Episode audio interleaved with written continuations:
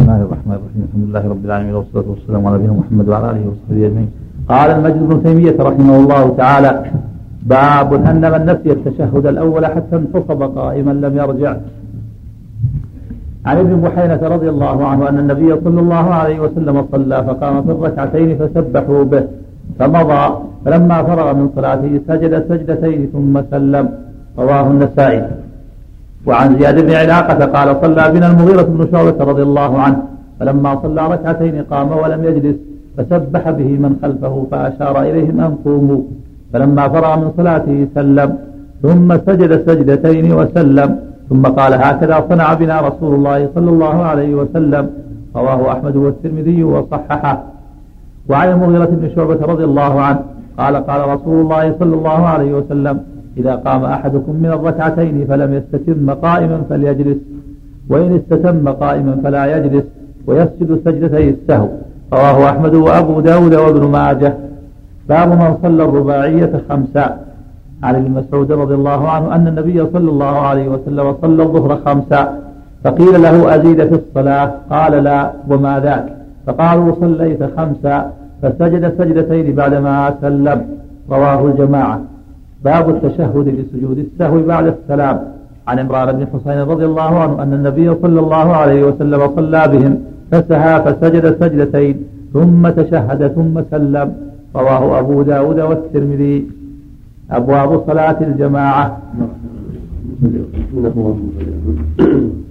مالك رحمه الله في الشهد الأول نسيه المصلي ثلاثة حديث من بحينة وحديثين المغيرة، وهي تدل على حديث من بحينة رواه الشيخان الصحيحين وهو غيرهما، لكن اقتصر على النسائي هنا لجاء فيه وسبحوه، لما قال سبحوه فلم يرجع، فهي تدل على أن من نسي التشهد الأول واستتم قائما فإن السنة أن يمضي ويقومون الجماعة، وإذا انتهى يسجد السهو سجدتين قبل أن يسلم، كما في الصحيحين من حديث ابن بحينة.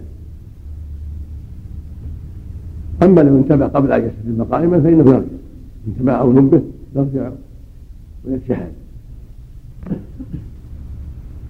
وفي حديث المغيرة أن السجود كان بعد السلام، ولعل هذا كان في قضية أخرى، لعله فعل هذا تارة وهذا تارة عليه الصلاة والسلام، فإن سجد قبل السلام فهو أثبت وأفضل، ومن سجد بعد السلام فلا حرج، لأنه أفضلية فقط، كون قبل أو بعد من باب الأفضلية. وهكذا ما تقدم حديث عبد الله بن جعفر شك أنه سجد بعد السلام، كل هذا يدل على توسعة في الأمر، ولكن حديث ابن بحيرة أثبت وأصح، فيكون سجود قبل السلام أفضل. إذا ترك التشهد الأول ناسيا يكون سجوده قبل السلام أفضل، وإن أخره جاز ذلك. والإمام يشير لهم إذا قام ولم يقوم، يشير أن يقوموا ويسبحوا به حتى يعلموا الحكم، ولا يجلسوا ولا يكملوا هم بل يقومون، كما أشار إليهم المغيرة. وفي حديث مسعود الدلالة على أن إذا زاد ركعة ولم ينبه فإن صلاته صحيحة وعليه سجود السهو إذا نبه ولو بعد السلام. ابن مسعود فإنه في حديث مسعود أنه قام إلى الخامسة وصلى خامسا وظنوا أن الصلاة قد غيرت، فلما سلم سألوه: هل حدث شيء؟ قال: لا، لو حدث شيئا أنبأتكم به. فقال: لك صليت خامسا، فاستقبل القبلة وسجد إليه السهو، وبين صلى الله عليه وسلم بشر ينسى كما ينسون، قال: إذا نسيت فذكروني. فدل ذلك على أن من سلم عن خمس في الرباعية أو عن أربع في الثلاثية أو عن ثلاث في الثنائية كالفجر صلاته صحيحة، لأنه لم يتعمد الزيادة وعليه سجود السهو، والجماعة يسجدون معه. فلما استقرت الشريعة وعلم أن الفرائض استقرت، فالمشروع هنا التنبيه إذا قام إلى ثالثة ثنائية أو إلى رابعة الثلاثية أو إلى خامسة الرباعية، فمشروع المأمومين أن ينبهوا، والواجب أن ينبهوه حتى يرجع، فإن نبهوه فوجب عليه الرجوع، إلا أن يعلم أنهم مخطئون يعتمد على صواب نفسه، يعلم أنهم مخطئون وأنه ما زال شيء فإنه يستمع. أما إذا لم يعلم فإنه يرجع، إذا نبهه اثنان فأكثر يرجع لتنبيههم. وان تحقق انه زائد لا يقوم لا يتابع، من علم انه زائد لا يتابع، ينده ولا يتابع، ينتظر حتى يسلم معه. وهكذا في النقص لو سلم من ثلاث فانه ينبه وعليه ان يقوم اذا كان لا يعترف صواب نفسه ويكمل ويسلم السهو. اما اذا علم انه مصيب فانه لا يرجع اليهم، ومن علم انه ناقص يقوم ويكمل لنفسه اذا علم انه نقص الصلاه كما في الزياده. وهل يتشهد في السهو اذا كان بعد السلام؟ على قول العلماء والجمهور على ان لا يتشهد، لان الحديث الصحيح ليس فيها التشهد بعد سجده السهو، التشهد قبلها وهي قبل السلام، اما بعد السلام فيسجدهما منه التشهد. اما حديث عمران الذي فيها التشهد سيد وسلم هذا هذه الزياده الشاذه، والحديث الصحيحه من روايه عمران وغيره ليس فيها ذكر التشهد. ثم في نفس الحديث ما ذكر انه سلم ثم سجد سيسلم السهو ثم تشهد ثم سلم، ولم يذكر سلاما قبل ذلك، هو ليس بواضح في المخالفه، فلعل الراوي طلبت عليه الروايه شهد ثم سجد، يعني قدم واخر، صواب التاخير، فيقال شهد ثم سجد السهو حتى لا يوافق لا يخالف الحديث الصحيح. والمقصود ان الصواب انه لا يسجد اذا كان سجوده بعد السلام، يسجد سجدين ثم يسلم من دون تشهد. اما قبل السلام معهم سجدتين تكون بعد التشهد ثم يسلم، لكن قبل السلام يتشهد ويكمل التشهد ثم يسجد سجدتين ثم يسلم كما فعل النبي صلى الله عليه وسلم حديث ابن مكتوم حديث عبد الله بن بحيره. واذا كان السجود بعد السلام كما في حديث اليدين ابي عمران فانه بعد سجدتين يسلم ولا يرفع له السلام، يكفي التشهد الاول الذي اتى به قبل السلام الاول. والله اولي. نعم نعم. متى يكون السجود قبل السلام او بعد؟ أفضل إذا سلم عن نقص يكون بعد السلام، وهكذا لو بنى على غير يكون بعد السلام، وما سوى ذلك يكون قبل السلام. ولو سجد بعد السلام فيما أفضلية قبل السلام، أو سجد بعد قبل السلام فيما أفضلية بعد السلام، صح ذلك ولا حرج، لأن الأحاديث الصحيحة تدل على هذا، والجمع بينها هو هذا أنها أفضلية. فلو سجد قبل السلام في النقص أجزاء، ولو أخر في الشهد الأول أخر وسجد بعد السلام فلا حرج، إنما هو الأفضلية. نعم. الأفضلية يراعي ما فعله النبي صلى الله عليه وسلم، يراعي ما فعله النبي صلى الله عليه وسلم. نعم. ويكبر أحسن الله إليه كلما يكبر عند السجود وعند الركوع وعند السجود عند الركوع، هكذا جاء الحديث أبي هريرة عن عمران. نعم. جاء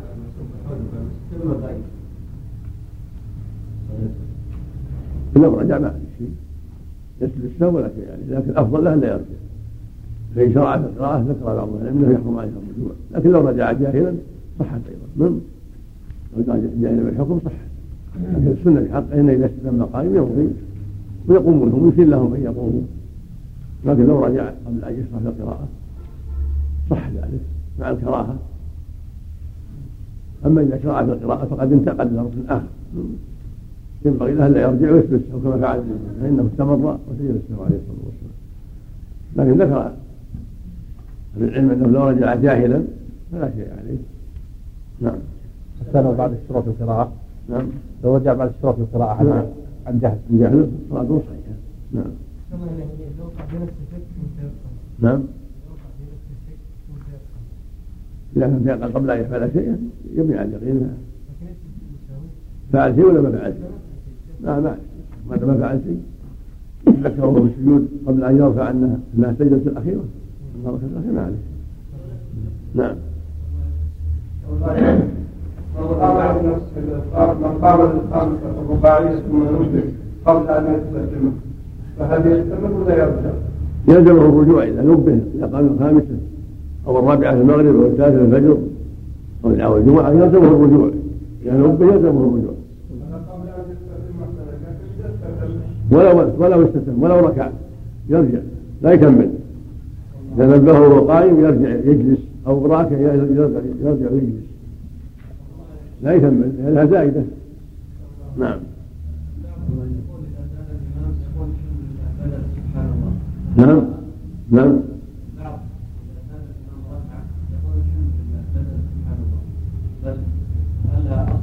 ما معروف التسبيح إنه قال فلتسبح الرجال وتصدق النساء. نعم لو قال الحمد لله ما يتنبه ما يعرفه الناس إلا التسبيح. والله إنك يكبر للركعة الفائتة إذا سلم عن ثلاث من أربع وأتى يأتي بالركعة يكبر لها. نعم ما الأحسن قد كبر هنا قام نسبت الثانية يقف في نية الصلاة ويكمل ويقف معه في نية. نعم إذا لم يستتم صلاة. نعم إذا لم يستتم ثم رجع يعتبر عمل. نعم يسجد هنا عمل إذا كان فرقت أديته قعدته. نعم يعني. نعم الله إليك. الحمد لله رب العالمين صلى الله وسلم على نبينا محمد.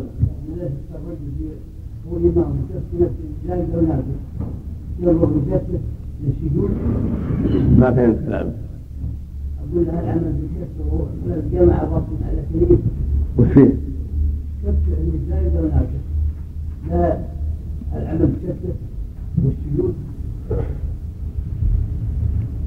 لا الجماعة سرير بطن على السرير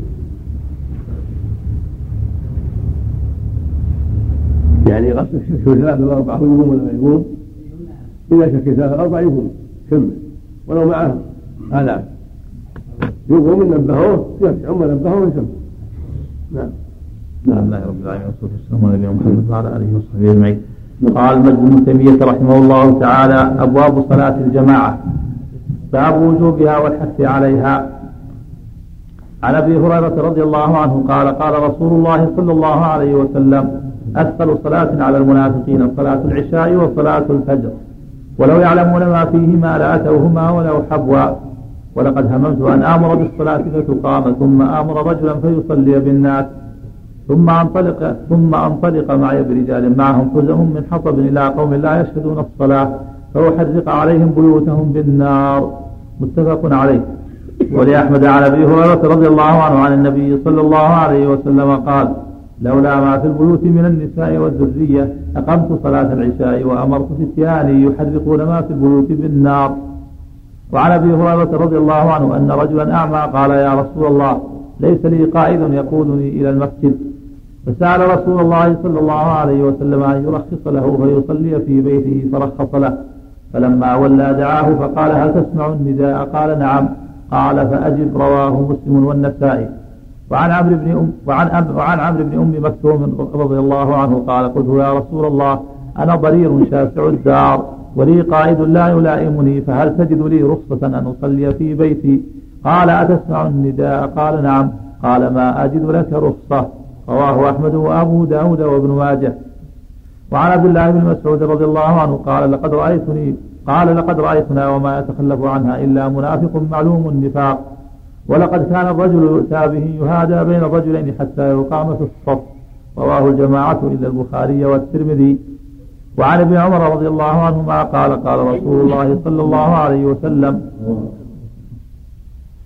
رواه الجماعة إلا البخاري والترمذي. وعن ابن عمر رضي الله عنهما قال: قال رسول الله صلى الله عليه وسلم: صلاة الجماعة تفضل على صلاة الفجر ب27 درجة. وعن أبي هريرة رضي الله عنه أن النبي صلى الله عليه وسلم قال: صلاة الرجل في جماعة تزيد على صلاته في بيته وصلاته في سوقه 24 درجة. متفق عليهما. وهذا الحديث يرد على من أبطل صلاة المنفرد لغير عذر، وجعل الجماعة شرطا، لأن المفاضلة بينهما تستدعي صحتها، وحمل النص على المنفرد لعذر لا يصح، لأن الأحاديث قد دلت على أن أجره لا ينقص عما يفعله لولا العذر. روى أبو موسى رضي الله عنه عن النبي صلى الله عليه وسلم قال: إذا مرض العبد أو سافر كتب له مثل ما كان يعمل مقيما صحيحا. رواه أحمد والبخاري وأبو داود. وعن أبي هريرة رضي الله عنه قال: قال رسول الله صلى الله عليه وسلم: من توضأ فأحسن الوضوء ثم راح فوجد الناس قد صلوا أعطاه الله عز وجل مثل أجر من صلاها وحضرها لا ينقص ذلك من أجورهم شيئا. رواه أحمد وأبو داود والنسائي. وعن أبي سعيد رضي الله عنه قال قال رسول الله صلى الله عليه وسلم: الصلاة في جماعة تعدل 25 صلاة، فإذا صلاها في ثلاث فأتم ركوعها وسجودها بلغت 50 صلاة. رواه أبو داود. باب حضور النساء المساجد وفضل صلاتهن في بيوتهن. أما بعد، هذه الأحاديث المتعددة كلها تدل على فضل الجماعة ووجوب أبناء المسلمين الصلاة في الجماعة في بيوت الله عز وجل التي أذن أن ترفع جل وعلا في قوله سبحانه: في بيوت أذن الله أن ترفع ويذكر فيها اسمه. وفيها فضل الجماعة وأنها مضاعفة، وأن صلاة العبد في الجماعة تضاعف 27 درجة و25 ضعفا، ولا منافاة بين اختلاف العدد، إنه سبحانه وتعالى ذو فضل عظيم قد يكون جل وعلا من ب25 ثم جعلها 27 درجة. وفي هذه الأحاديث الدلالة على وجوب أدائها في الجماعة وفي المساجد مع المسلمين، وأنه صلى الله عليه وسلم هم ما يحرق على من تخلف بيوتهم. هذا يدل على شدة الجريمة وأنها خطيرة، ولهذا هم بهذا الأمر العظيم وهو تحريق بيوتهم عليهم. فيجب على المؤمن أن يتباعد عن خلق المنافقين وأن يحرص على خلق المؤمنين بأدائها في الجماعة في بيوت الله. ولو كان أحد يرخص له لرخص النبي صلى الله عليه وسلم لهذا الأعماء الذي يسأله القائد لائمه، فقال أجب قال لا أجبك رخصة، فعلم بذلك أنه يتعين أداؤها بالجماعة في بيوت الله عز وجل. وفات المؤلف حديث آخر، حديث ابن عباس: من سمع النداء فلم يأتي فلا صلاة له إلا من عذر. خرجه ابن ماجه والدارقطني وابن حبان والحاكم. قال حافظ البلوغ وإسناده على شرط مسلم. وفي بأحاديث أخرى كلها تدل على وجوب أداء الصلاة بالجماعة وتحريم التخلف عن أدائها مع المسلمين، وأن ذلك من خصال أهل النفاق.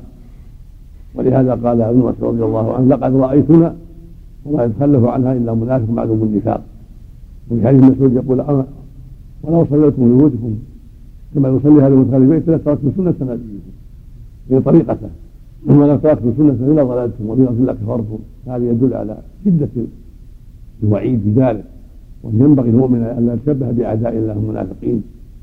قال: ولقد كان الرجل يثابت يهاد من الرجلين حتى يقام في الصف، وما ذاك الذي عرض حرص الصحابة على أدائها بالجماعة حتى يثاب المريض يهاد من الرجلين حتى يقام في الصف.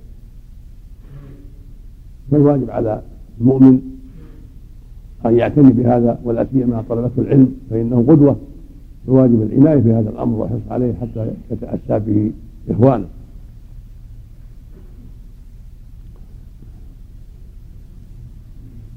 أما المضاعفة مثل ما قال المؤلف تدل على أن صلاة الفرد تصح ولكن مع الإثم. قال بعض أهل العلم أنها شرط، أن الجماعة شرط. وقل وعدوا أحد قولي شيخ الإسلام ابن تيمية رحمه الله وجماعة من العلم، ولكن الصواب أنها ليست شرطا لكنها واجبة. فلو صلى تخلف عن الجماعة صحت، ولكنه يأثم وقد شابه هذا النفاق في التخلف، لأن الرسول صلى الله عليه وسلم ضاعف بين صلاة الرجل في جماعة وصلاة في بيته وفي سوقه، فدل على صحة الصلاتين. ولكن الأحاديث الدالة على وجوب الجماعة تدل على أنه آثم بذلك. أما من تخلف العذر المرض فهذا أجره كامل. الحديث من موسى: إذا مرض العبد وأسافر كتب الله له ما كان يعمل وهو صحيح مقيم. هذا من فضل الله جل وعلا وإحسانه سبحانه وتعالى. وفق الله جميعا. نعم. ولم أستيقظ إلا بعد صلاة الجماعة، أصلي في البيت ولا في المسجد؟ في البيت. والحديث: وإذا فاتت الجماعة بغير عذر فقل حكم من صلاها بالجماعة. هكذا لو توضأ وأتى المسجد وفتته وتخلف بالعذر فقل حكم من صلاها بالجماعة. أما إذا تخلف بغير عذر يفوت فضل الجماعة. وحديث أبي سعيد من صلى في ثلاث فله أجر بلغت 50 صلاة. هذا ما علقه وش قال هالشيء عليه؟ ما رجعت. قال أبو داود قال عبد الواحد بن زياد في هذا الحديث صلاة الرجل في الفلاة تضاعف على صلاة في الجماعة، وساق الحديث انتهى. جعل فيها صلاة الرجل شفاء أي منفردا مقابل صلاته في الجماعة. قال المنذري وأخرجه ابن ماجه مختصرا، وفي إسناده هلال بن ميمون الجهني الرملي كنيته أبو المغيرة. قال ابن معين ثقة، وقال أبو حاتم الرازي ليس بقوي يكتب حديثه. انتهى. على حديث الصحراء؟ نعم، على حديث أبي سعيد الصحراء. نعم، يحتاج إلى شواهد وله بعيد. سند أبي داود حفظك الله على شرط البخاري. نعم. ليس فيه هذا الرجل عند أبي داود. سند على شرط البخاري. نعم.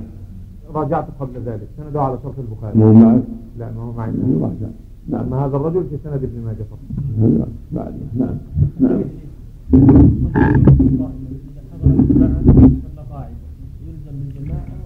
نعم. رجل يصلي في بيته قائما، وإذا حضر الجماعة تعب وصلى قاعدا. لا يصلي مع الجماعة. ويصلي قاعدا، واذا كان يستطيع القيام يقوم بعض الشيء ويقول بعض الشيء، لا يقوم من اول القيام، يقول يجلس قليل ثم ولا يصلي في البيت. فالجمعه نعم والله يقول ابن مسعود لكفرتم، هذا روايه من باب التحذير، من باب التحذير من باب الترهيب، مثل يستهزئ الناس مرضهم هم الاكثر تخلف على الجماعه من العالم. ليس صحت الروايه لكفرتم، تحتاج تامل. نعم نعم يمكن مسلم لا ضالتهم. نعم نعم. إن صلينا جماعة فلا بأس، وإن صلينا فرادة فلا بأس، وإذا صلينا جماعة لرجاء فضل الجماعة أو للتعليم هذا حسن. وعن عائشة وأم سلمة أنهما صليا ببعض النساء، صلتا ببعض النساء جماعة للتعليم والتوجيه. فإذا صلت المرأة المتعلمة بالطالبات أو بالنساء للتعليم هذا طيب حسن يرجى لهن فضل، لكن لا يجب عليهن الجماعة. نعم. الله يريد ضابط الوجوب سماعها منفردة أو بالجهاز. نعم. ضابط الوجوب في صلاة الجماعة سماع النداء. نعم، إذا كان في محل بحيث يسمع النداء، لو كان الجو صافيا ما في موانع. نعم. والله إليك المفاضلة بين الصلاة المنفرد وصلاة الجماعة ما تدل على أن هناك شيء من الترخيص لعذر أو في بيان صحة الصلاة، وأما الترخيص فالحديث لا رخصة إلا بعذر.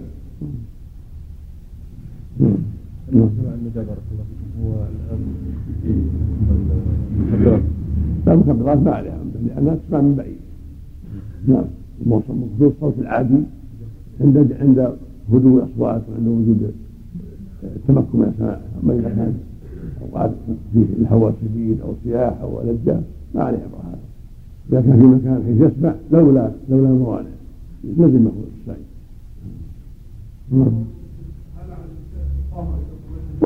وإذا سعى ولو من بعيد سمع صوت المكبر هذا خير وأعظم وأفضل ما فيه وخير العظيم.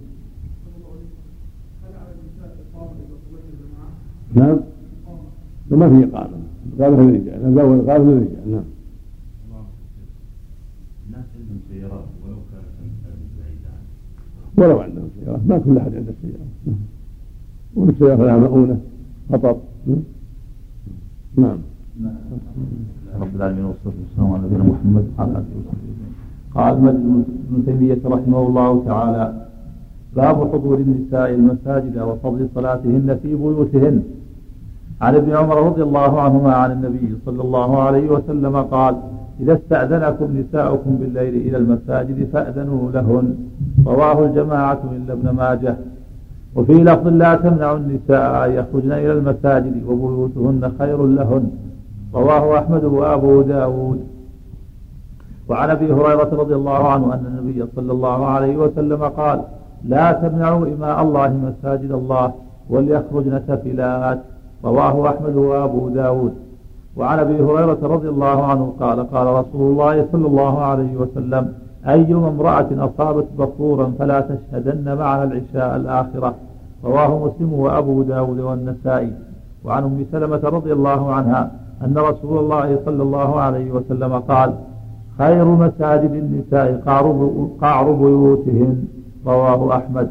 وعن يحيى بن سعيد عن عمرة عن عائشة رضي الله عنها قالت: لو أن رسول الله صلى الله عليه وسلم رأى من النساء ما رأينا لمنعهن من المسجد كما منعت بنو إسرائيل نساءها.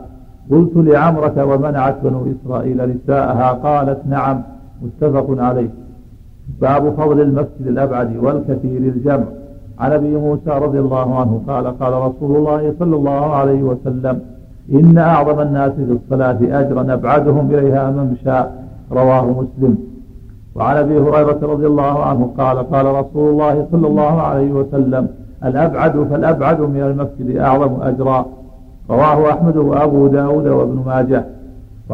وعن أبي بن كعب رضي الله عنه قال: قال رسول الله صلى الله عليه وسلم: صلاة الرجل مع الرجل أزكى من صلاته وحده، وصلاته مع الرجلين أزكى من صلاته مع الرجل، وما كان أكثر فهو أحب إلى الله تعالى. رواه أحمد وأبو داود والنسائي. باب السعي إلى المسجد بالسكينة. الحديث الأول تدل على أن صلاة النساء بيوتهن أفضل، وأنه لا مانع من صلاتهن مع المساجد وأن لا يجوز لأوليائهم لأزواجهم منعهم، ولهذا قال: لا تمنعوا إماء الله مساجد الله. وليستأذن أحدكم نساؤه فلا تمنعوها. وفي الآخر: ليستأذن أحدكم امرأته بالمسجد فلا يمنعها، بعضها بالليل، بعضها وبيوتهن خير لهن. هذه كلها الأحاديث كلها تدل على أنه لا مانع من صلاة النساء في المساجد مع الرجال، ولا يجوز للأزواج منعهن من ذلك، لأن في صلاتهن في المساجد فوائد ومصالح، منها التأسي بالرجال، التعلم والتفقه في الدين، سمع الخطب والمواعظ، يستفيدن من ذلك، لكن بشرط أن يخرجن سفيلات كما في الحديث، وألا يمسن طيبا عند الخروج، فإذا مس الطيبة فلا تخرج.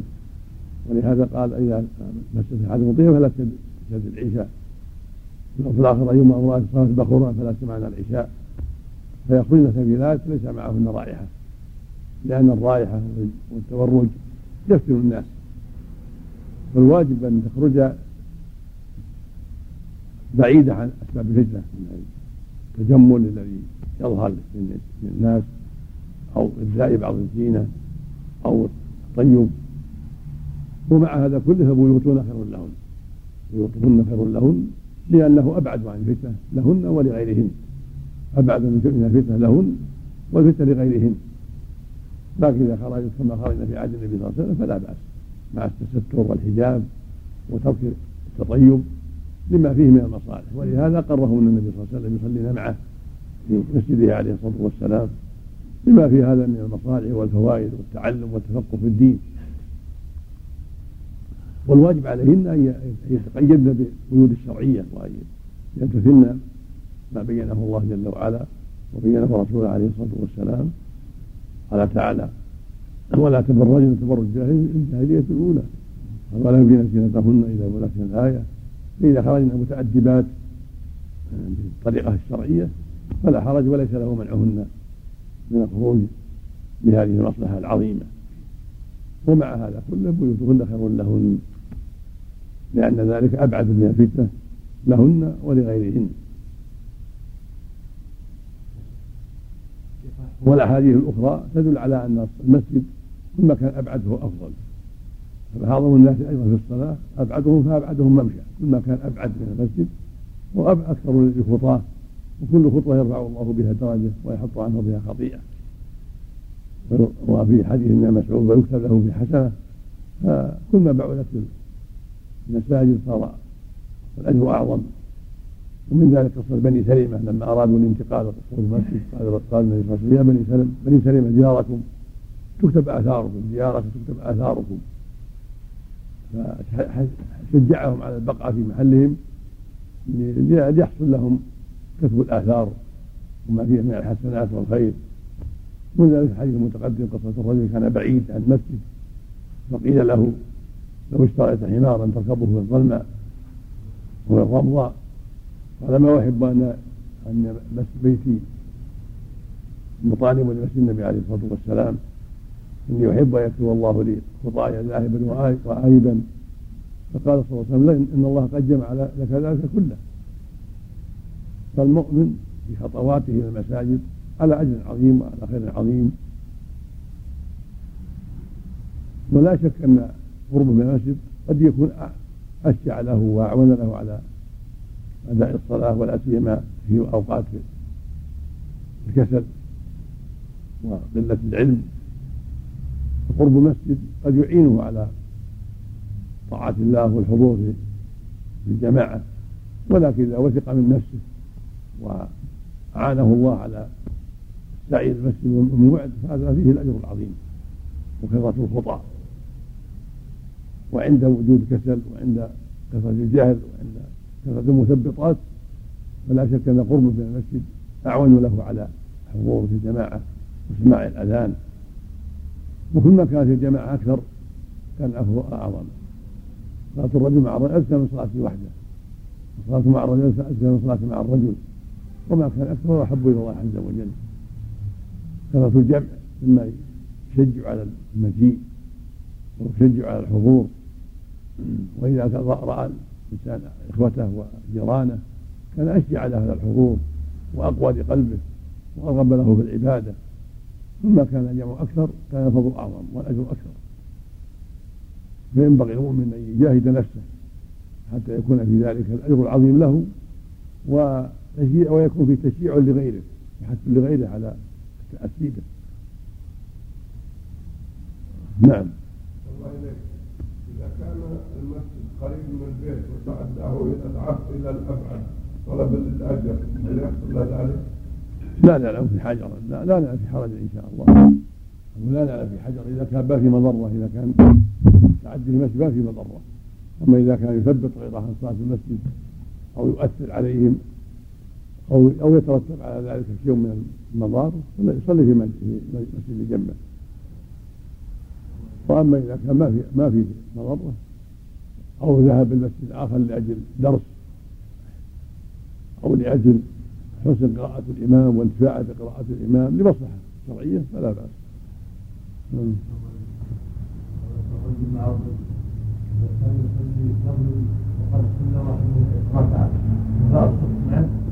وتقضي مع فاتح. نعم.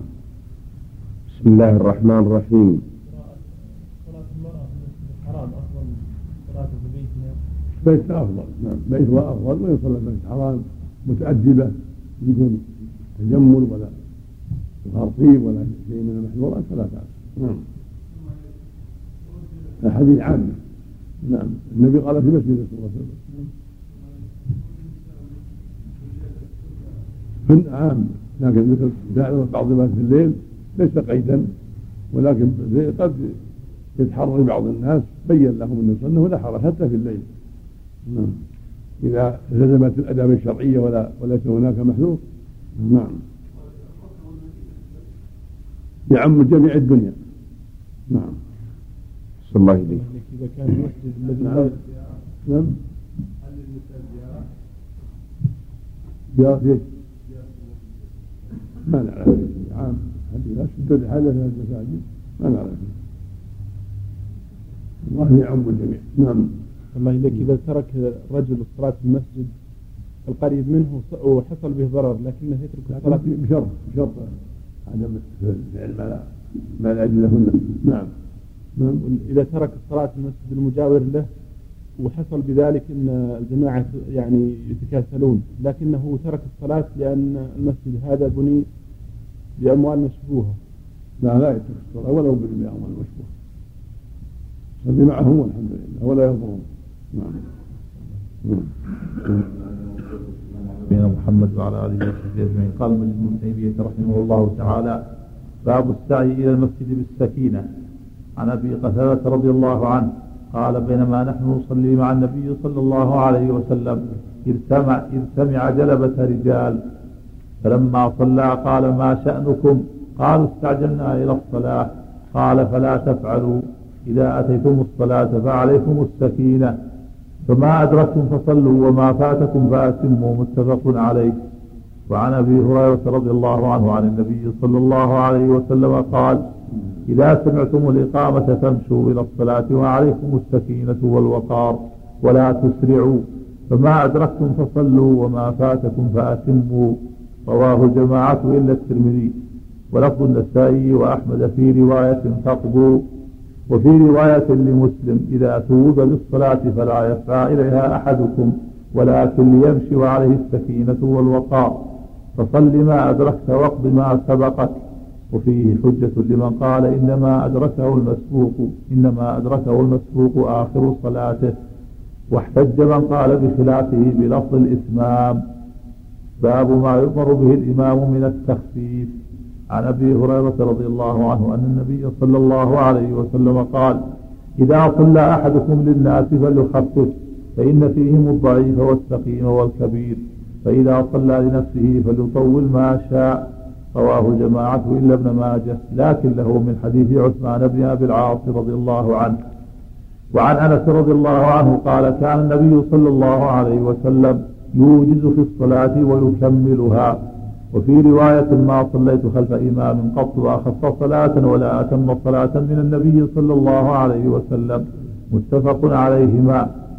وعن أنس رضي الله عنه عن النبي صلى الله عليه وسلم قال: إني لأدخل بالصلاة وأنا أريد إطالتها فأسمع بكاء الصبي فأتجوز في صلاتي مما أعلم من شدة وجد أمه من بكائه.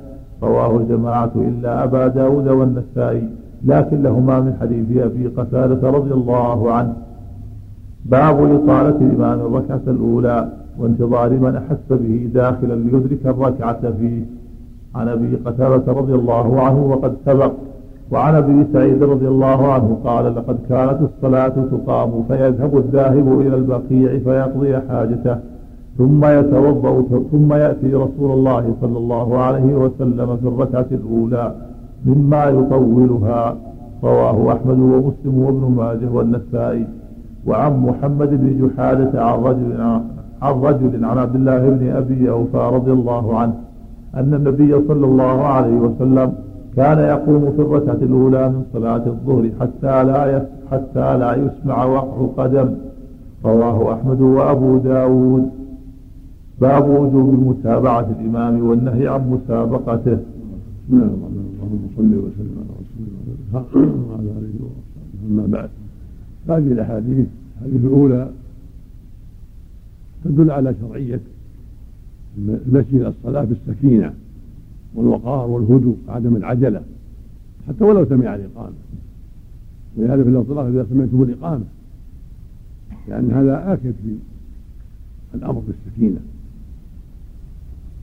قد يقول قائل: هذا إذا لم يسمع الإقامة. قد صرح النبي قال: إذا سمعتم الإقامة، لقطع هذا الوحي. السنة المؤمن إذا قصد الصلاة أن يمشي عليه السكينة والوقار ولا يسرع، حتى ولو فاتته ركعة وركعتان على مهله. ينبغي له إذا كان يخشى أن يبادر بالاستعداد للصلاة بوقت حتى يتمكن من المجيء إليها قبل أن تقام. أما يتأخر ثم يسرع هذا خلاف السنة، بل يمشي عليه السكينة والهدوء والوقار. إذا مسلم فإنه قصد فإن أحدكم ما دام يعمد إلى الصلاة هو في صلاة، طريق إلى الصلاة هو في صلاة.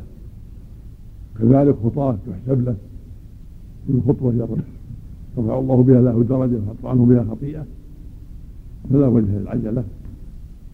فما أدركتم فصلوا وما فاتكم فأتموا.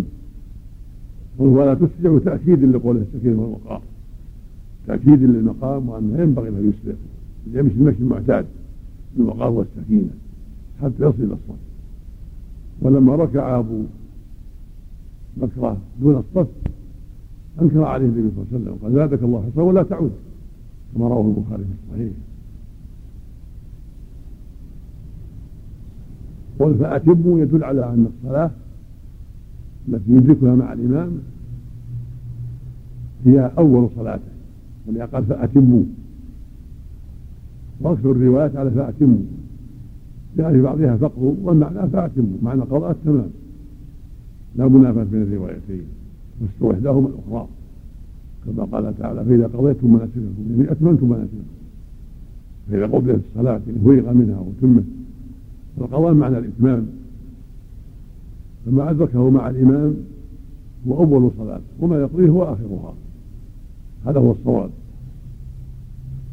ولهذا يجب على التشهد في آخر صلاة ولو كان ما يقضيه ولو كان ما أدرك مع الإمام آخرها لك له التشهد مع الإمام ولا يكفي لا بد من تشهده في آخر صلاة وعلم أنه أن ما يقضيه هو آخرها وما أدركه مع الإمام هو أولها.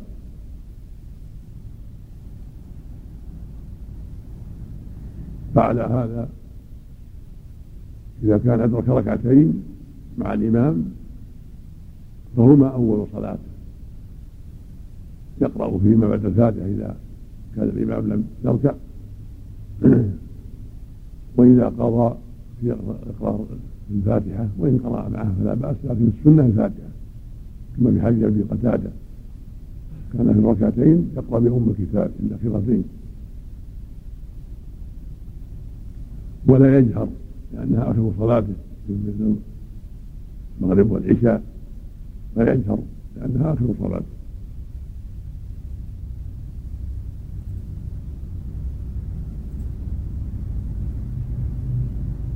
والأحاديث تدل على شرعية التخفيف وعدم التطويل من السنة للإمام يخفف للمأمومين صلاة تامة في التخفيف كما امره النبي صلى الله عليه وسلم قال اما احدهم لا فليخفف فاذا بهم الضعيف والصغير والكبير ولا الحاجه والسنه يراعي المامومين ولا يطول عليهم والتخفيف ليس بحسب راي كل احد التخفيف بالنظر الى صلاه النبي صلى الله عليه وسلم صلاه النبي هي التخفيف فيتاسى بالنبي صلى الله عليه وسلم في صلاته فصلاته هي التخفيف.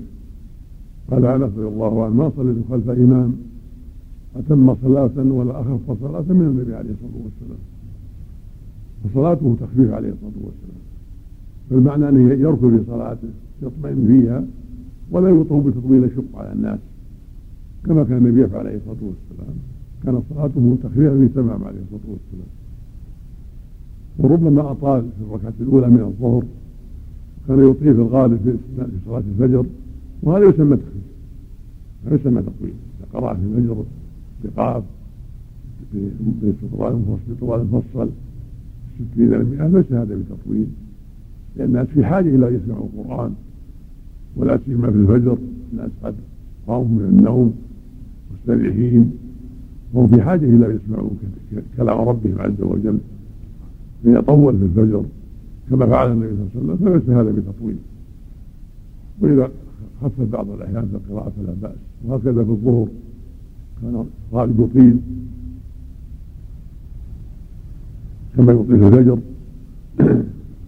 وربما خفف كان يقرأ في الظهر قدر 30 آية في الأوليين قدر ألف لام تجد السجدة وربما قرأ بأقل من ذلك قد أمر معاذ أن يصلي بالناس في صلاة الحج الغاشية وإذا السماء انشقت والليل إذا يغشى في العشاء فدل ذلك على أن الإمام يتحرى الشيء الذي لا يشق على الناس ويطول بعض الأحيان وخفف بعض الأحيان وقد تأسى بالنبي صلى الله عليه وسلم فترة يطول وترة يخفف وترة بين ذلك كل هذا في تأسى بالنبي عليه الصلاة والسلام. كذلك تطويل الأولى أطول من الثانية من السنة أيضا يطول الأولى أكثر من الثانية الظهر والعصر والمغرب والعشاء أن تكون الأولى أطول هذا هو الأفضل والأغلب وربما ساوى بينهما صلى الله عليه وسلم كما في الجمعة حين يقرأ بالسبح والغاشية وهما متقاربتان قد تكون الثانية أطول قليلا فإذا فعل هذا بعض الأحيان فلا بأس ولكن الأفضل في الغالب أن تكون الثانية أقل كما كان يفعل صلى الله عليه وسلم في صلاة الفجر وغيرها وكان يقرأ في فجر يوم الجمعة بألف لام تجد السجدة في الأولى والثاني بها لا سعى الإنسان وهي أقل منها. فالأفضل في الأغلب أن يراعي أن تكون الأولى أطول من الثانية.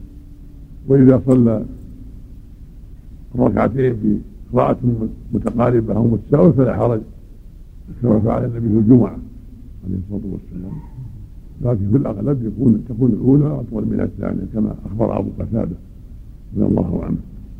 كذلك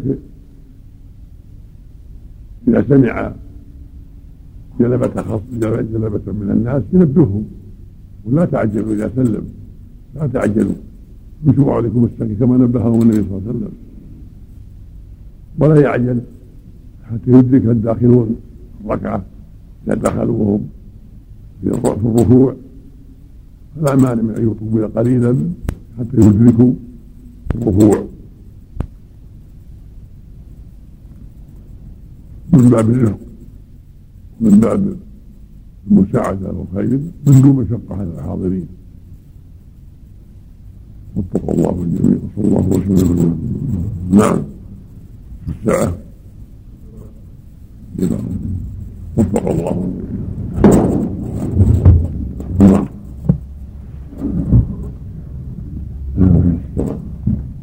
بسم الله الرحمن الرحيم، الحمد لله رب العالمين والصلاة والسلام على نبينا محمد وعلى آله وصحبه أجمعين. قال المجد بن تيمية رحمه الله تعالى: باب وجوب متابعة الإمام والنهي عن مسابقته. عن أبي هريرة رضي الله عنه أن رسول الله صلى الله عليه وسلم قال: إنما جعل الإمام ليؤتم به فلا تختلفوا عليه، فإذا كبر فكبروا، وإذا ركع فاركعوا، وإذا قال سمع الله لمن حمده فقولوا اللهم ربنا لك الحمد، وإذا سجد فاسجدوا، وإذا صلى قاعدا فصلوا قعودا أجمعون. متفق عليه.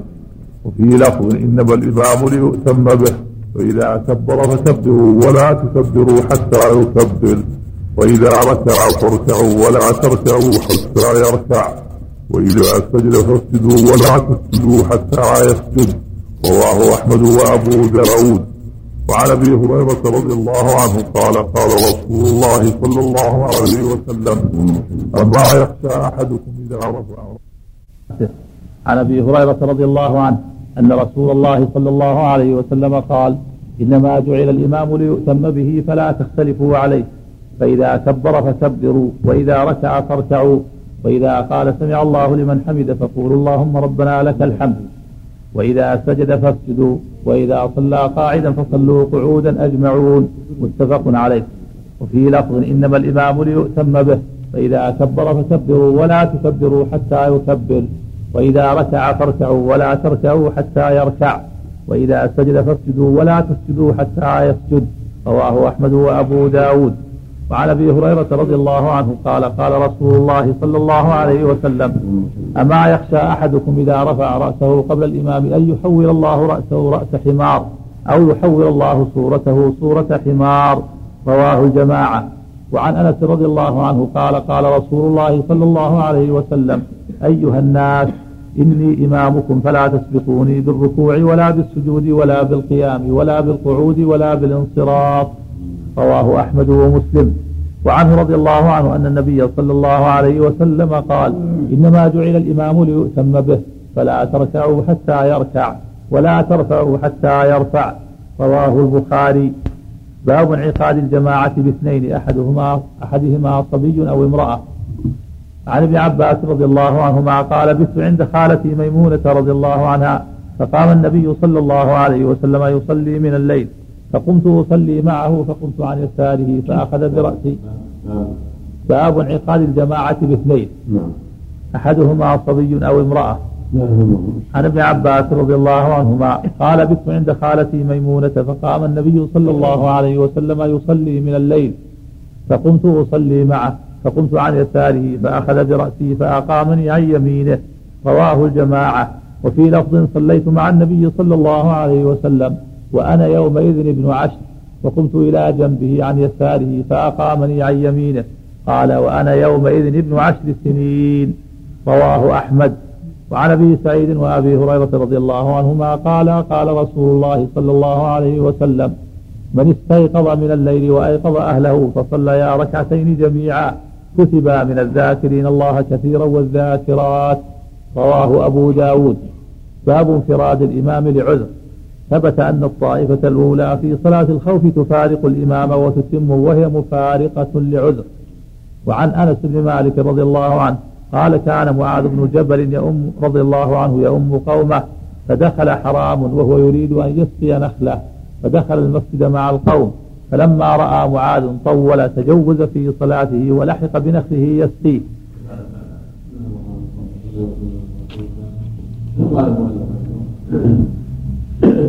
متابعة الإمام وتحريم مسابقته.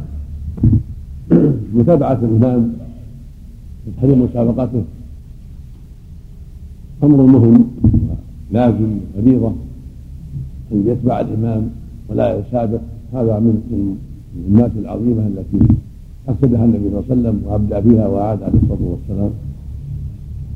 الله جل وعلا شرع للناس جماعة وجعل له إماما يدين به، فالواجب متابعة هذا الإمام وعدم مسابقته ومخالفته.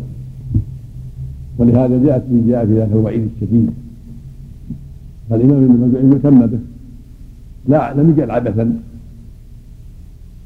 ولذلك تعليم الأمة طاعة الأمراء وطاعة الرؤساء والاجتماع على الخير والتعاون على البر والتقوى في تعليمهم الصلاة وصفوف الصلاة تنظيم عظيم لأداء العبادات وأداء ما شرع الله لهم من اجتماعات بما فيها من الخير العظيم والتعاون على البر والتقوى.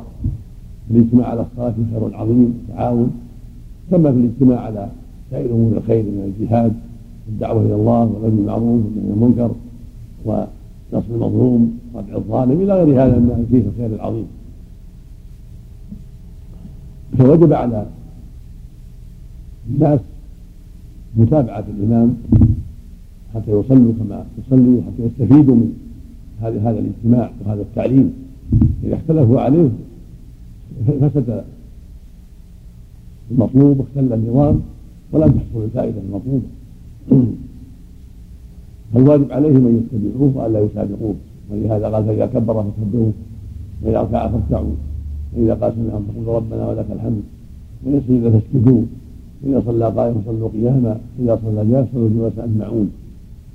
قد كرر هذا عليه الصلاة عدة أحاديث، وهكذا في حديث أبي هريرة الآخر أنا أخشى أن يرفع رأسه فوق الإمام أن يحول الله رأس حمار أو جاء صورة حمار. هذا وعيد عظيم يدل على وجوب المتابعة وعدم المسابقة، وأن المسابقة لا تجوز.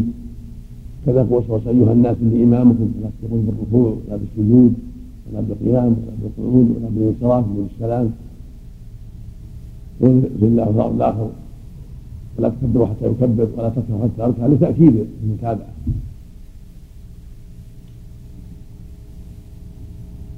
ويظهر من هذا أيضا عدم جواز الموافقة. لا تكبروا واركعوا ولا تركعوا حتى أركع ولا تكبروا حتى يكبر، ظاهره تحريم الموافقة أيضا. وجدنا من جماعتهم بأنها مكروهة ولا خاف من المسابقة، فالواجب الحذر من هذا وهذا.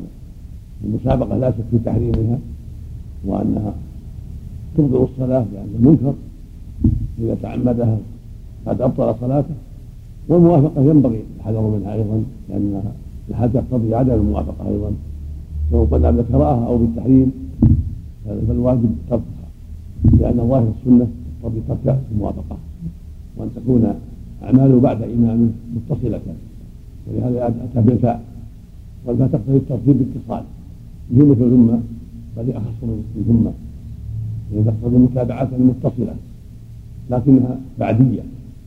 فإذا كبر فكبر، قد أجمع العلماء على أنه لو كبر معه في الإحرام لم تنع عن الصلاة، اختلفوا فيما بعد ما سوى ذلك. المشهور كراهة الموافقة وقال قوم بالتحريم ظاهر الأدلة، فإذا كانت الموافقة في تكليف الإحرام تبطل الصلاة ولا تنعقد ينبغي الحذر من الموافقة أيضا في غيرها. فلا يكبر بالركوع حتى يكبر إمامه ولا يركع حتى يركع إمامه ولا يسجد حتى يسجد إمامه ولا يرفع إذا قال إن سمع الله لا يرفع حتى ينقطع صوته، وهكذا في بقية التنقلات. تعدوا مع الإمام وعملا بهذه الأحاديث العظيمة وحرصا على كمال صلاته وتمامها وعدم دخول نقصه فيها.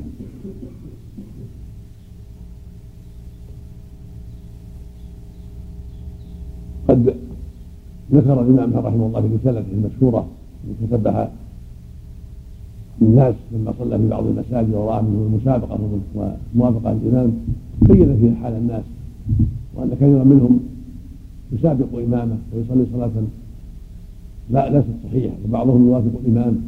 المقصود من هذا أن هذا الذي ذكره الإمام في زمانه في القرن الثالث هو في زمانه من باب أولى أكثر، ينبغي الحذر من ذلك، وأن المؤمن إذا رأى من أخيه تساهل في هذا ينبهه، إذا رأى يوافق الإمام أو يسابق الإمام ينبهه ويقول له هذا يا أخي لا يجوز، واجب عليك متابعة إمامه وعدم العجلة حتى تكون بعد إمامه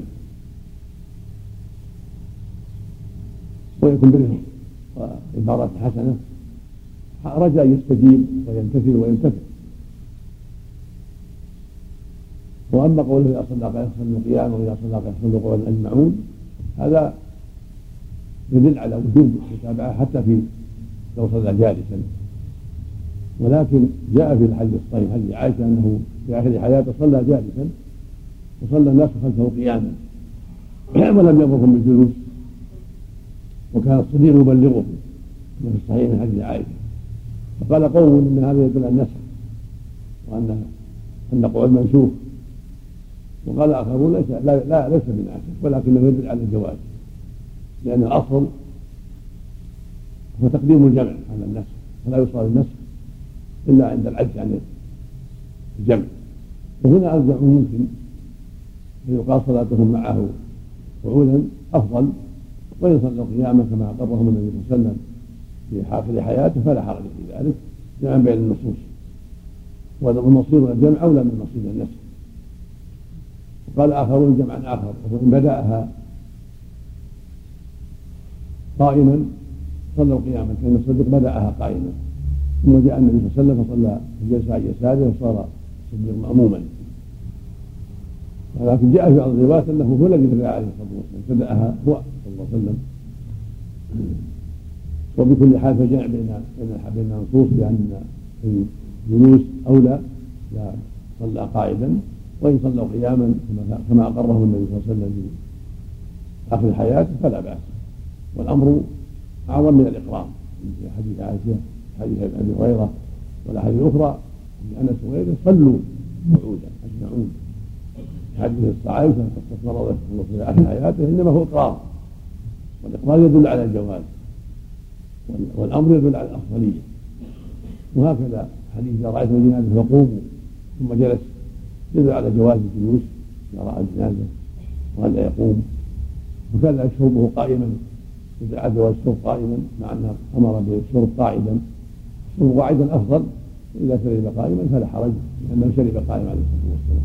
وهكذا مسائل كثيرة جاء فيها الأمر والنهي وجاء فيها الفعل مخالفا لذلك، فتأولها العلماء على الجمع، قالوا الجمع بينها على أن الأمر يدل على الكتاب والنهي على الكراهة، والفعل يدل على عدم التحريم وعلى عدم الوجوب، وبهذا تجتمع النصوص.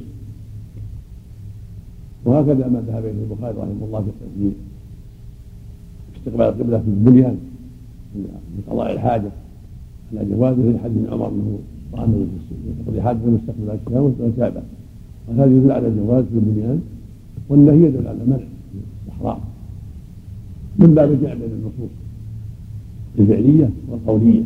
وهذا باب واسع وله مسائل كثيرة ونوايا كثيرة، وهذا أحسن ما قيل في ذلك، أولى من النسخ وأولى من القول بأنه خاص بالنبي صلى الله عليه وسلم، لأن الأصل عدم التخصيص، فلا يقال هذا خاص بالنبي إلا بدليل، ولا يقال إن هذا منسوخ إلا بدليل، فمهما أمكن الجمع فهو أولى من النسخ. فقاعدة أن فعله صلى الله عليه وسلم عام لا يخصه صلى الله عليه وسلم إلا بدليل. أما حديث ابن عباس والصلاة مع النبي صلى الله عليه وسلم وأن الاثنين جماعة، هذا له أدلة، الاثنين جماعة، أبو بكر البخاري كما تقدم قال باب زائد الفقراء جماعة. ولا في حديث مالك بن صهيب إذا صليتما فليؤذن لكما أحدكما ولأمكما أكبركما. وهكذا حديث ابن عباس لما صلى مع النبي صلى الله عليه وسلم بالليل جعله عن يمينه وصلى جماعة. وهكذا لما ترى النبي صلى الله عليه وسلم جدة أنس في بعض الروايات أنه صلى بأنس وجعله عن يمينه صلاة الضحى والمرأة خلفهما. والحديث الثاني قيام الرجل وامرأته بالليل فقام وصليا.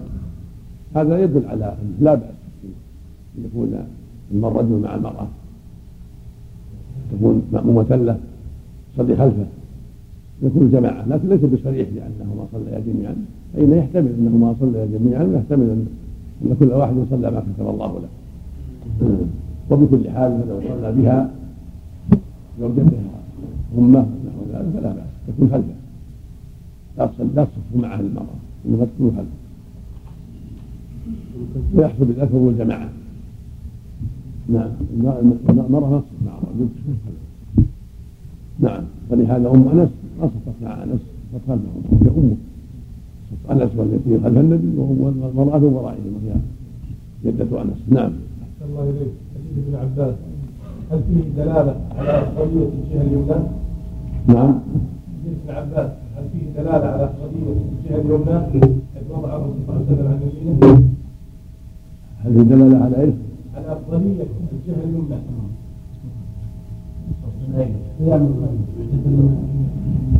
هذا عندك حجة العلماء على أن إذا كان واحدا يصف عن يمين، أما إذا كان الناس أكثر عن يمين هو شعر هذا السنة، أما إذا كان واحد يصف عن يمين لهذا الحديث حديث ابن عباس. والصواب أنها لا تذكر الصلاة لكن ينبغي أن يصف عن يمين، ولهذا ما أمره النبي بعيد أول الصلاة الأدارة ولا يمر بعادة أول الصلاة لتصح، ولكن لا ينبغي يصف عن يسار إذا كان واحدا ولا يصف عن يمين، فإذا كانوا جماعة صفوا عن يمينه وشماله.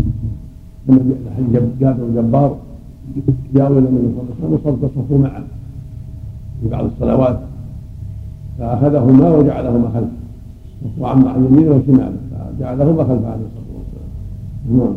تصح عن السلام الله. نعم لكن لا تحمل الإسراء يكون الإسراء عن بعض الناس يلين يكون الهج والنحى فيكون معذور لجهله أداره عن السادة.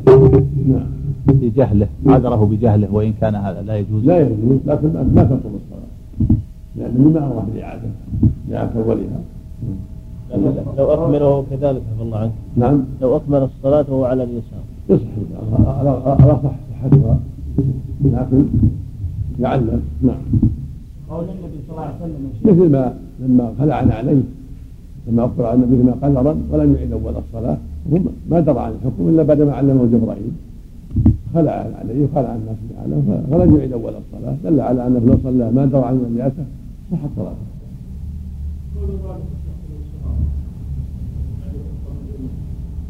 الصلاة يعني لا يسلم إلا بعده السلام. نعم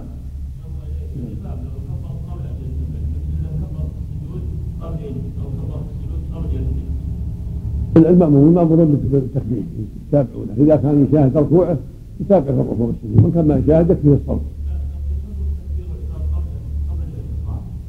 السنة لا ينتقل مكبرا يكون كبيرا مع الانتقال هذا السنة عند شروعه في الانتقال يشرع في التكبير.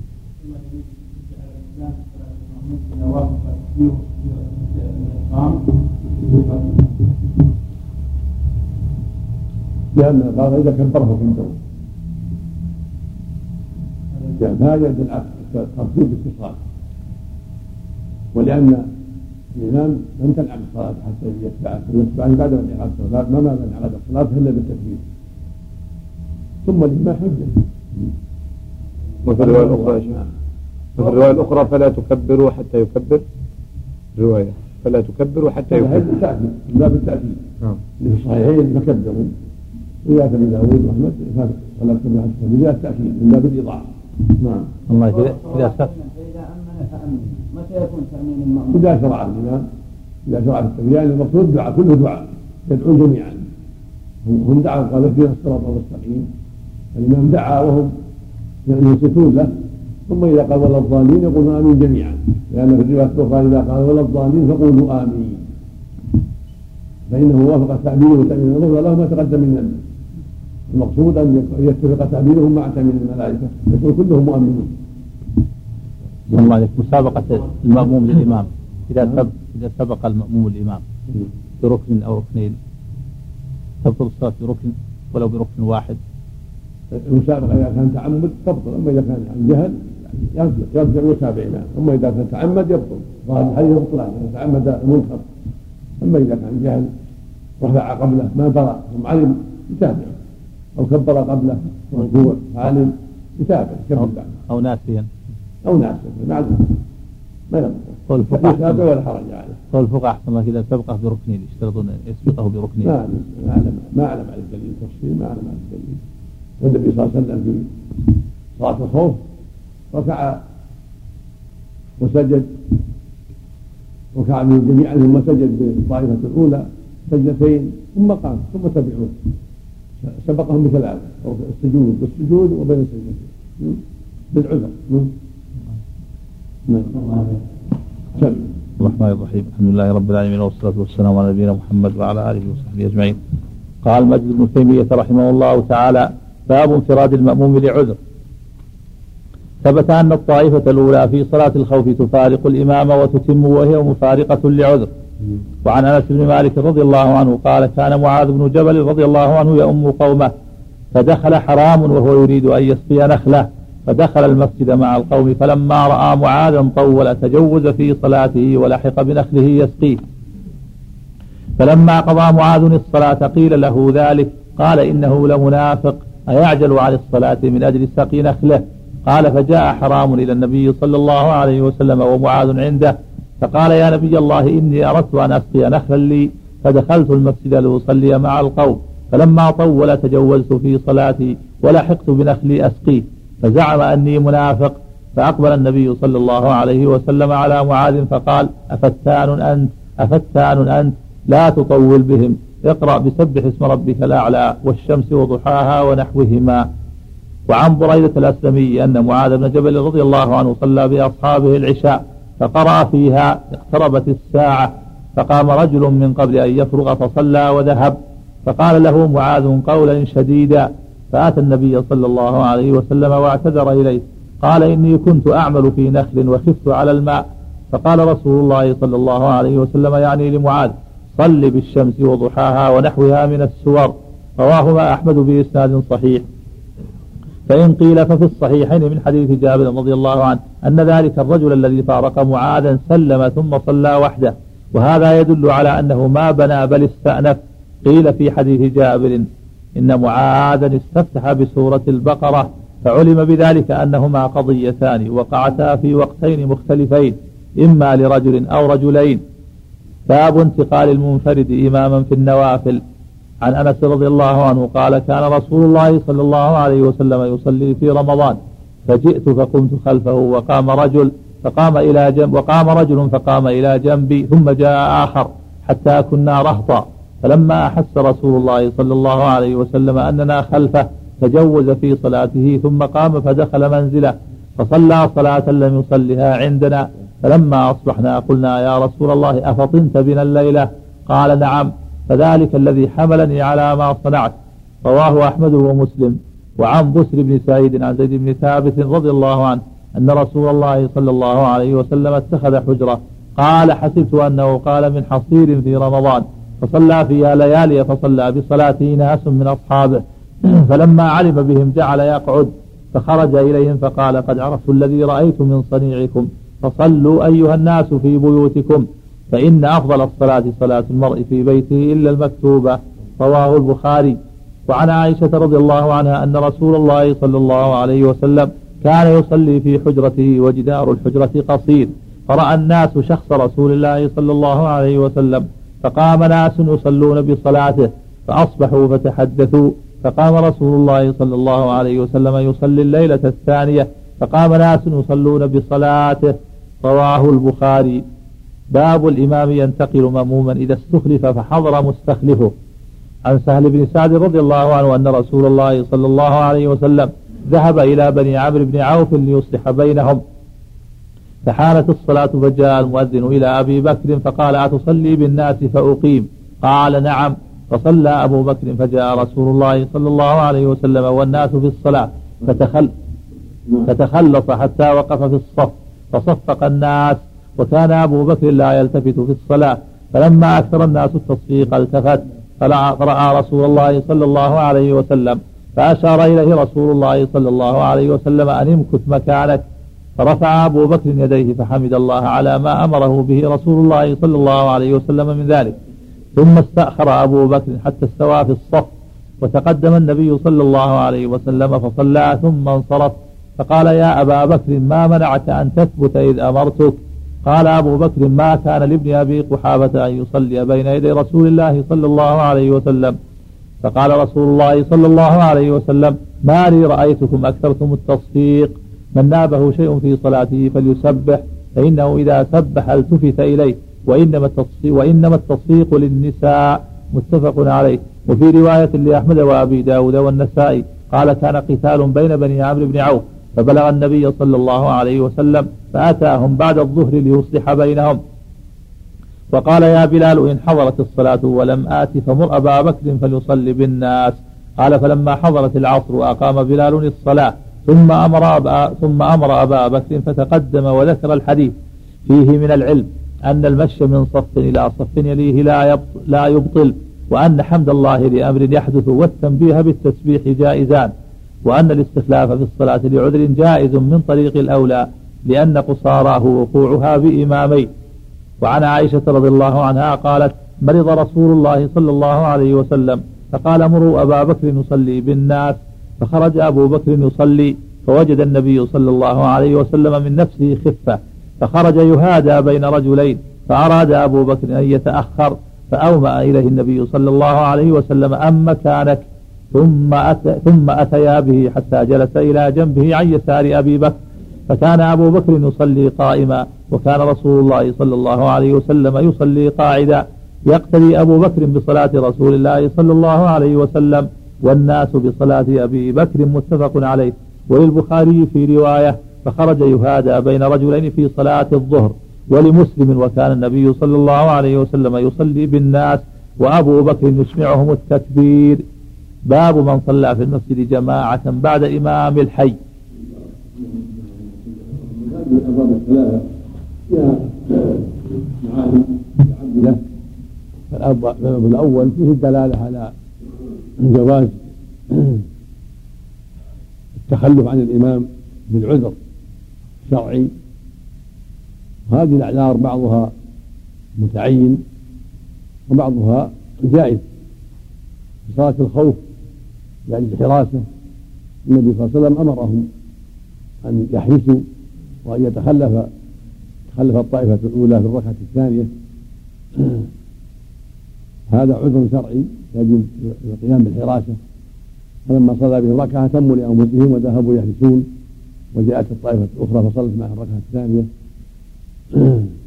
هذا كله من أجل مصلحة المسلمين العامة، ولا حرج في ذلك.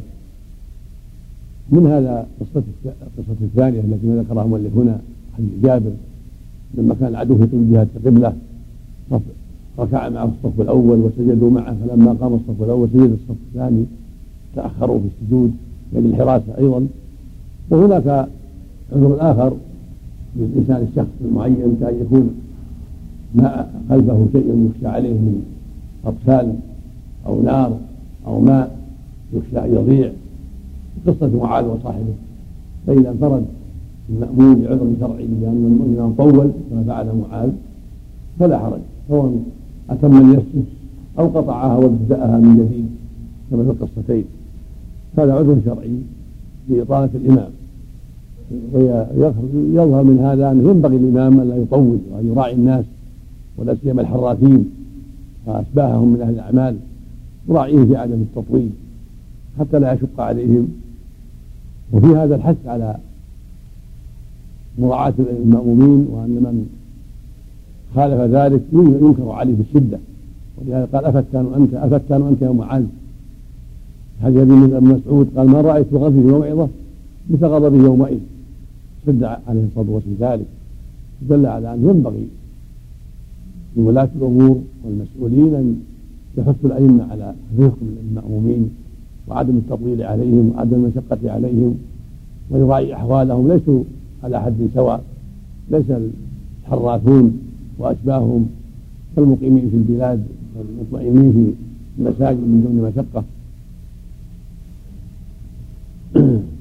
وفي من الفوائد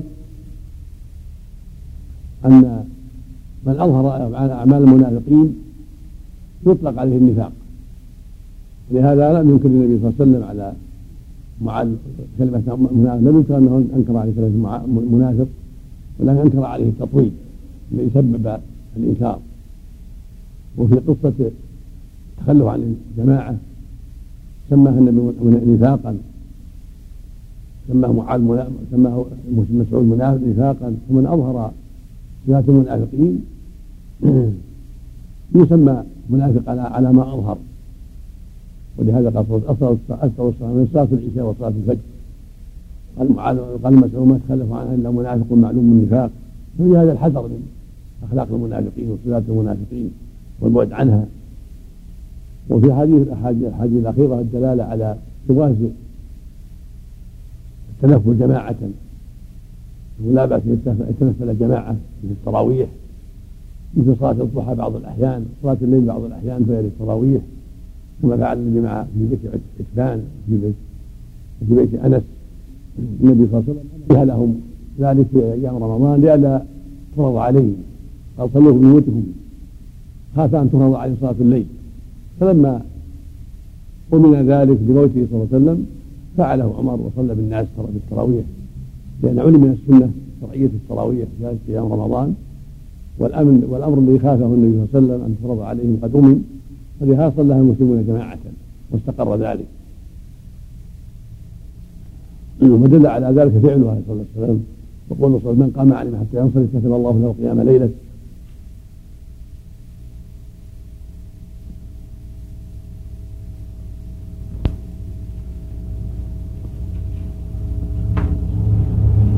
الباب الأخير الإمام المستقل مأموما إذا استخلف، كذلك الباب الأخير فيه الدلالة على أنه لا بأس أن يتأخر الإمام إذا كان خليفة وجاء المستخلف، فلا بأس أن يتأخر فيكون في أولها إماما وفي أثنائها مأموما، لا حرج في ذلك، كما فعل الصديق لما حضر النبي صلى الله عليه وسلم تأخر الصديق وتقدم النبي صلى الله عليه وسلم، فلا حرج في ذلك. ولو استمر كما أذن له النبي فلا حرج، النبي أشار أن يستمر لكنه كره ذلك وقال ما كان ابن أبي قحافة يتقدم بين يدي رسول الله صلى الله عليه وسلم.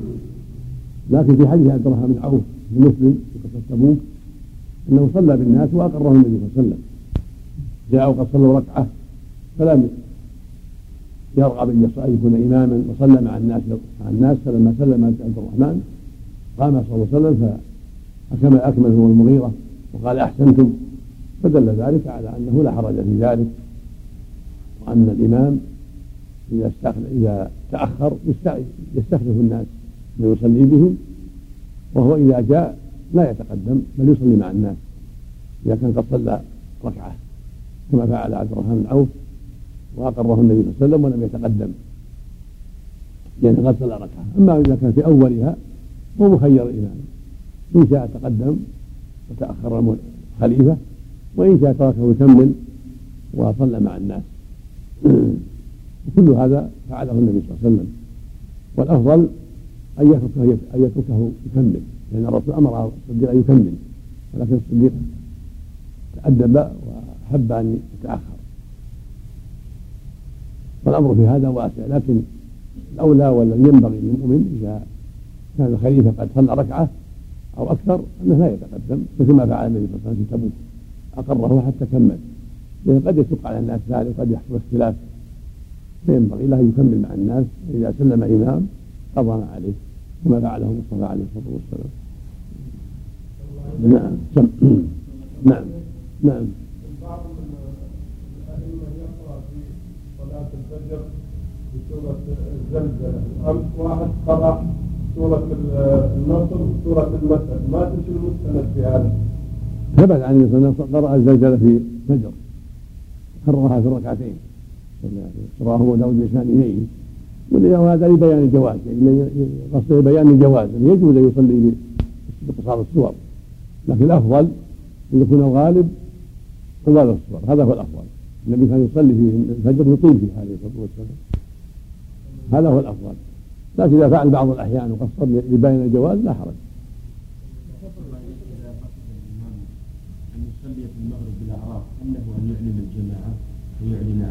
إعلان الرسل بأوراق سيصلى في هذا المسجد المغرب بالأعراف. والله الأولى الأظهر في هذا لا يطلق، لا يعلنها ولا يقرأها، لأنها نافلة فعلها النبي صلى الله عليه وسلم قد يكون مرة واحدة وحتى على عدم التطويل، والناس لا يتحمل مليون.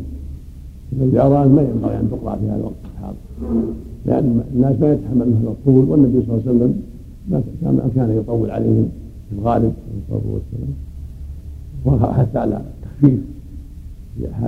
سمعتم ما قال لأم معاذ كن فعلها مرة لم يحفظ علينا مرة فعلها لأسباب فعلها عليه الصلاة والسلام، والناس تراعى أحوال الوجوه ضعف إيمان وضعف تحمل. نعم ما سميت الصفات تخفيف؟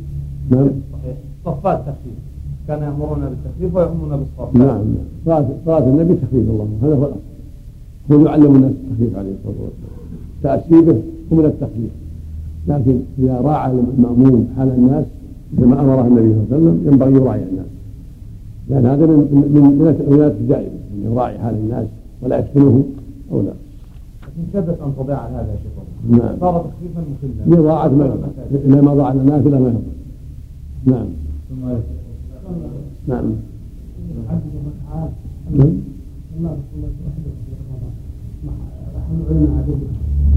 يروى لأنه صلح لعشر مرات عشر الصحيحين كان صلح لعشر في رمضان وفي غيره، يبدو أن أنه صلح لعشر والحفظك الله ولا مو عشر صلح لعشر أو صلح ثلاثة عشر أو أقل من صلح. رضي الأئمة ألا يكونوا فقهاء الآن؟ نعم رضي الأئمة ألا يكونوا فقهاء الآن. الرسول عليه الصلاة والسلام جعل طول صلاة الرجل مئنة من فقهه، والناس لا تزال تطالب بالمزيد من التفكير. نعم نعم الله. الحمد لله رب العالمين. استنباط المؤلف. نعم استنباط المؤلف الترجمة. نعم قال منفرد إماما في النوافل في النوافل. نعم استنباط المؤلف الترجمة والانتقال منفرد إماما في النوافل تخصيص النوافل بهذا، هل هو وجيه فريضة ليست مثل النافلة؟ ما يقال أن الفريضة مثل النافلة في هذا. باب انتقال منفرد إماما في النوافل تخصيص النوافل، لو جاء إنسان يصلي وحده ثم صلى معه فريضا كلها الأمر واسع، ما لها مانع وما لها مانع وما لها مانع في الواقع كلها نافلة. كانت ترجمة ظاهرة التخصيص يعني كانت استنباط المؤلف ظاهرة التخصيص هذا من النوافل. ما هو باب انتقال منفرد إماما في النوافل.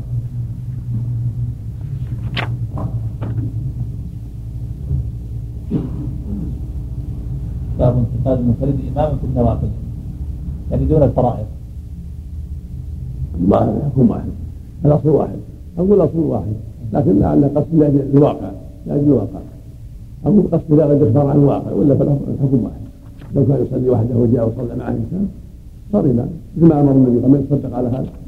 نعم نعم يجوز للناس العذر للحاجة المصلحة والتصفيق يكون للنساء، لا للرجال يعلم من فطر من الرجال علم التصفيق يكون للنساء والرجال له التسبيح والتفات الإنسان الحاجة لله، فمن حدث عن يمينه وحدث عن شماله أو شيء مهم والتفات لا حرج، والتفات الحاجة لا حرج يتفت وقت. نعم بالنسبة لما يتابعوا البيت يجعلون قطع الصلاة المأمورين بالوراء لا لا على أفضل يستحي، على أفضل يستحي كي يصلي ما يكمل به، وإن لم يستخلف استخلفهم قدموا ويكمل به، وإن كملوا لأنفسهم كل واحد يكمل نفسه أجزاء لما يعيدوا منه. نعم صواب ما يعيدوا منه. بسم الله الرحمن الرحيم الحمد لله رب العالمين والصلاة والسلام على نبينا محمد. قال المجد ابن تيمية رحمه الله تعالى باب من صلى في المسجد جماعة بعد إمام الحي. عن أبي سعيد رضي الله عنه أن رجلا دخل المسجد وقد صلى رسول الله صلى الله عليه وسلم بأصحابه، فقال رسول الله صلى الله عليه وسلم: من يتصدق على ذا فيصلي معه، فقام رجل من القوم فصلى معه. رواه أحمد وأبو داود والترمذي بمعناه. وفي رواية لأحمد: صلى رسول الله صلى الله عليه وسلم بأصحابه الظهر فدخل رجل فذكره. باب المسبوق يدخل مع الإمام على أي حال كان، ولا يعتد بركعة لم يدرك ركوعها. عن أبي هريرة رضي الله عنه قال: قال رسول الله صلى الله عليه وسلم: إذا جئتم إلى الصلاة ونحن سجود فاسجدوا ولا تعتدوها شيئا، ومن أدرك الركعة فقد أدرك الصلاة. رواه أبو داود. وعن أبي هريرة رضي الله عنه أن النبي صلى الله عليه وسلم قال: من أدرك ركعة من الصلاة مع الإمام فقد أدرك الصلاة. أخرجاه. وعن علي بن أبي طالب ومعاذ بن جبل رضي الله عنهما قال رسول الله صلى الله عليه وسلم: إذا أتى أحدكم الصلاة والإمام على حال فليصنع كما يصنع الإمام. رواه الترمذي. باب المسبوق يقضي ما فاته إذا سلم إمامه من غير زيادة.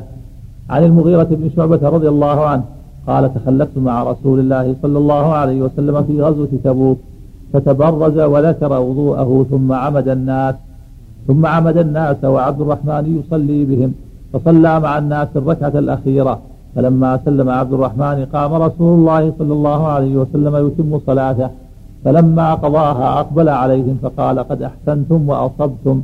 يغبطهم أن صلوا الصلاة لوقتها. متفق عليه. ورواه أبو داود وقال فيه: فلما سلم قام النبي صلى الله عليه وسلم فصلى الركعة التي سبق بها ولم يزد عليها شيئا. قال أبو داود: أبو سعيد الخدري وابن الزبير وابن عمر رضي الله عنهم يقولون: من أدرك الفرد من الصلاة عليه سجدة السهو. باب من صلى ثم أدرك جماعة فليصلها معهم نافلة. هذه الأحاديث فيها دواعي. الحديث الأول الدلالة على أن الناس إذا صلوا وجاء جماعة لم يضيفوها أنهم يصلون جماعة ولا حرج، وقال بعض السلف أنهم يصلون أفرادا، والصواب أنهم يصلون جماعة لأن الجماعة مطلوبة، والأحاديث تعم ذلك، تعم هذه الصورة بفضل الجماعة. مما يدل على هذا حديث ذكره المؤلف أن رجلا دخل بعدما صلى النبي صلى الله عليه وسلم فقال: من يتصدق على هذا فيصلي معه، فقام بعض الناس فصلى معه. ذكر البيهقي أنه الصديق رضي الله عنه هل جمع معادة في المسجد بعد صلاة النبي صلى الله عليه وسلم، فدل على جواز ذلك. وثبت عن أنس أنه كان إذا فاتته مع الناس صلى مع أصحابه في المسجد جماعة. فقول بأنهم يصلون أفرادا لا وجه له وليس بجيد، والصواب ما دل عليه الحديث أنهم يصلون جماعة، أخذا بالعموم وعملا بهذه الأدلة الخاصة. والأحاديث الأخرى تدل على أن المأموم إذا جاء والإمام على حال أنه يصنع كما يصنع الإمام، إن جاءه ركع معه، وإن جاءه ساجد سجد معه، وإن جاءه جالس جلس معه. وهذا المعنى يعمه قوله صلى الله عليه وسلم: وما أدركتم فصلوا وما فاتكم فأتموا. يعم هذا كله، لكن هل تجزئه إذا أدرك الركوع فقط؟ هذا محل الخلاف بين أهل العلم. الظهور على أنه إذا أتى الركعة أجزأه، لأن الركعة تطلق على الركوع. قال صلى الله عليه وسلم: من أدرك ركعة أدرك الصلاة. قال: من أدرك الركعة فقد أدرك الصلاة. لا أدرك في الأرض من أدرك الركوع فقد أدرك الركعة. لكن هذا لو أدرك الركوع هذا فيه ضعف. ولكن قصة أبي بكر لما جاء النبي راكع وركع معه هي حجة الجمهور في أنها تجزي، يعني مش ما قال يقرأ الركعة، فدل ذلك على أنه يدرك زادك الله حرصا ولا تعود، ولم يقل اقضي هذه الركعة التي ما أدركتها إلا ركوعها. وذهب البخاري والجماعة إلى أنه يعيد الركعة، لا بد أن يقرأ الفاتحة، والصواب أنه لا يلزمه ذلك، والفاتحة تلزم من أدركها، من أدركها قائما قرأها، ومن يدركه إلا راكعا أو ترك القراءة لأنه يعتقد أنها تجعل المأموم كما يقول الجمهور، أو نسيها أو جاهل الحكم أجزأته الركعة.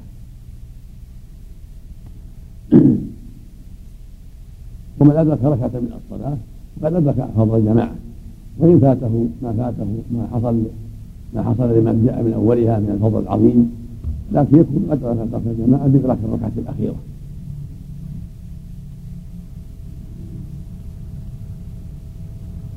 الباب الأخير كذلك المسبوق إذا أدرك الإمام في ركعة أكثر يقضي ما سبقه وليس على اسم السهو، بل بعض السلف يسجد السهو إذا ركعة واحدة لأنه يجلس مع الإمام جلوس زائد لأجل التحيات، هذا الجلوس الزائد يلزم من جلسة السهو ويسجد السهو، وهذا قول ضعيف، والصواب أنه لا يسجد السهو لأنه ما سهى.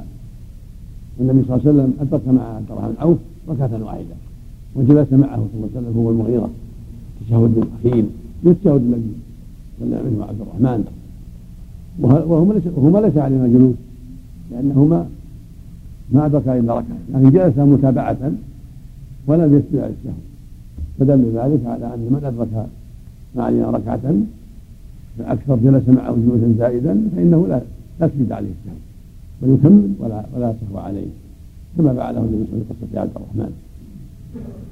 والله أعلم.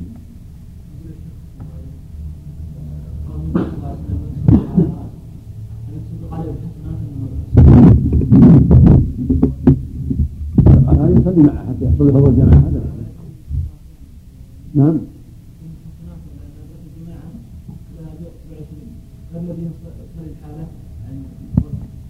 المفروض يحصل لها أجر كبير بكون صلى مع أخيه، ولا عاد يحصل له فضل الجماعة كامل الله أعلم، لكن على كل حال يحصل له فضل الجماعة، أما يكون يحصل له 70 درجة أو 50 درجة الله أعلم، لكن ظاهر أمر النبي صلى الله عليه وسلم يصدق على أن يحصل له فضل الجماعة. الله يليك. نهى أن تقام جماعتان مسجد واحد يقبل على وقت واحد. أو الحديث نهى أن تقام جماعتان مسجد واحد. إن صح معناه في وقت واحد يعني. أما هذه بعد هذا لا حرج المسوغ الشرعي إن صح. نعم. صلى الله إليك. المسبوق إذا حصل سهوه مع إمامه ثم سجد الإمام وقام ذاك يقضي فلا يسجد المأموم وإلا يقتدي بسجود الإمام للسهو. لا يسجد لأن السهو عمه إذا قضى ما عليه، وإن أمكن أن يسمع الإمام بأن سجد قبل أن يقوم سجد مع الإمام، لكن إذا كان انتصب قائما ليقضي يستمر يكمل يسجد السهو بعد قضائه قضاء ما عليه. إذا سجد مع الإمام انتهى السجود. نعم. نعم. ولو نعم حتى العصر في بعض الروايات أن هذه القصة في الفجر أو العصر يبدأ عليه يصدق على هذا في الحاكم ما ذكر الصلاة في ركعة إنها العصر أو الصبح حاكم يصدق على هذا هذه الروايات المقصود سواء في العصر أو في الصبح مطلقا. نعم يعني في الجماعة ولو في النهي. حجة السلف الذين قالوا بعدم جواز تعدد إقامة الجماعة ما أعلم حجة إذا خشية فيه السهل الناس يعني. نعم.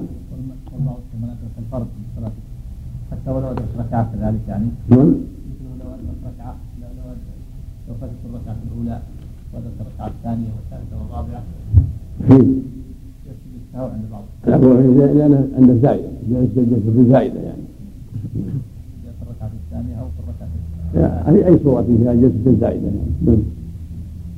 قل يا شيخ بارك الله فيك. المسبوق إذا فاته شيء فيما وافق الإمام فيه يحمله عنه الإمام أم يسجد للسهو بعد السلام في الجزء الذي شارك فيه مع الإمام شافي؟